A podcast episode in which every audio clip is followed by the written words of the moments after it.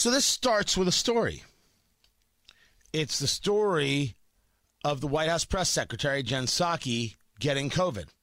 Tony Katz, 93 WIBC. Good morning. Great to be with you. Let's do this again. Let's make sure we understood what I just said.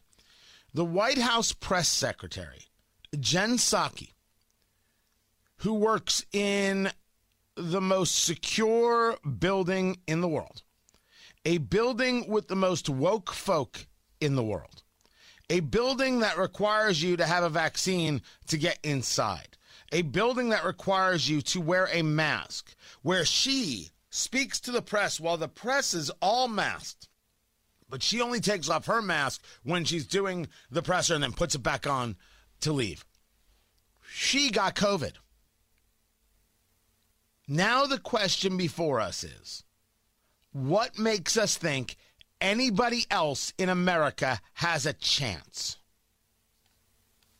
That's a that's a legit serious question that I'm just waiting on an answer for. Just anyone. Well, Tony, what do you mean by does anyone have a chance? Well, as we all know, not everybody is symptomatic from COVID, and many people out there don't get COVID. The the amount of survival is is absolutely through the roof. While they want to talk about five million people around the globe have died of COVID, I, I don't think it's it's unworthy to mention that. I think it's unworthy to mention all the people who have gotten COVID and recovered, or who never had a symptom to begin with. I think that that balance is an extremely important part of the conversation.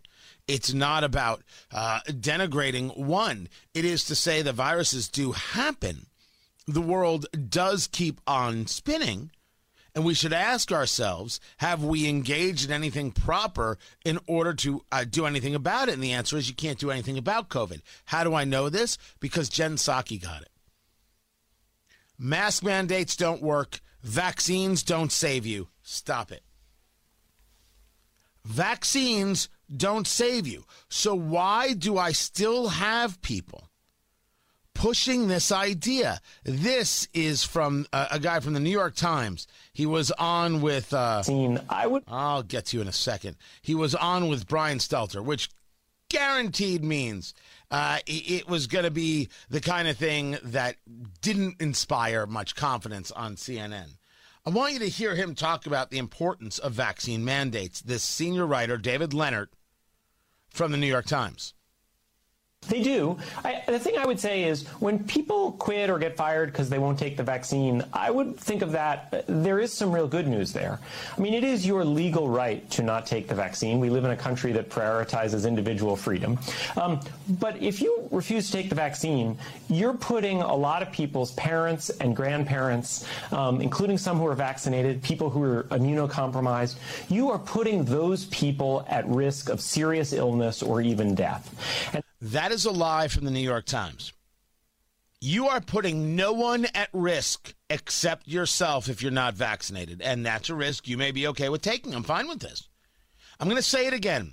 There is not a doctor in the sound of my voice who can say otherwise. There is not a health professional in the sound of my voice who can say otherwise. Nor is there a CEO or a governor or anyone else. No elected official. You are not putting anybody's life at risk by not getting vaccinated. That's not how it works.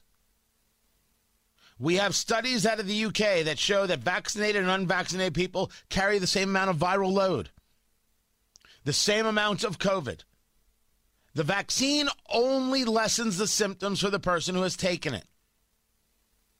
Well, Tony, the vaccine can also hurt people. No, no, no. The vaccine has created ill effects in some people in the vast majority of people, that hasn't been the case. Now, the response may be to me as of yet, and I'll say to you, yeah, sure, as of yet. Which could be a reason for people not want to take the vaccine. They want to see what this thing does a couple years out. I have no problem with this. None. I'm not telling you you can't make your arguments. I'm saying you don't get to deny other arguments. Someone can clearly say based on the anecdotal or clinical data that symptoms are lessened if you take the vaccine. If you don't want to then buy into that, if you if that's not enough for you, well okay. I have no No objection. I should say if that's not enough for you, because you have to recognize the facts of it.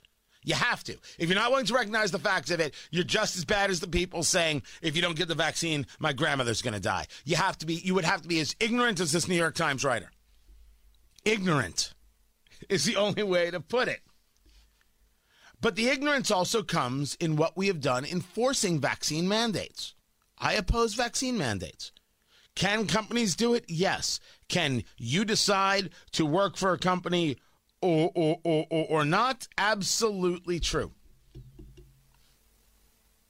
Should they engage in mandates? Of course not. 26 New York Fire Department firehouses are out of service because of the vaccine mandate because they have staff shortages. 26. And they're already telling you that this is only part one of an already larger problem. But about 20% of the police department and nearly 30% of the fire department are not, setting up a potential showdown with the mayor over one of the toughest vaccine mandates in the nation. For the mayor to turn around and say we can run this department with 25 to 35% less members is ignoring the fact that we can't even keep firehouses open today. That's the president of the Uniform Firefighters Association. How does it work? How does a society work when you can't put the fires out? The reports coming out that thousands of Air Force troops will reject the vaccine mandate. Now, this is the military. I always feel different about this. You're, you're, you're in the U.S. military, they require all sorts of things. I'm not so sure you get this one. However, 12,000 members of the Air Force decline any vaccine regimen. You ready to go without those guys? Was it necessary?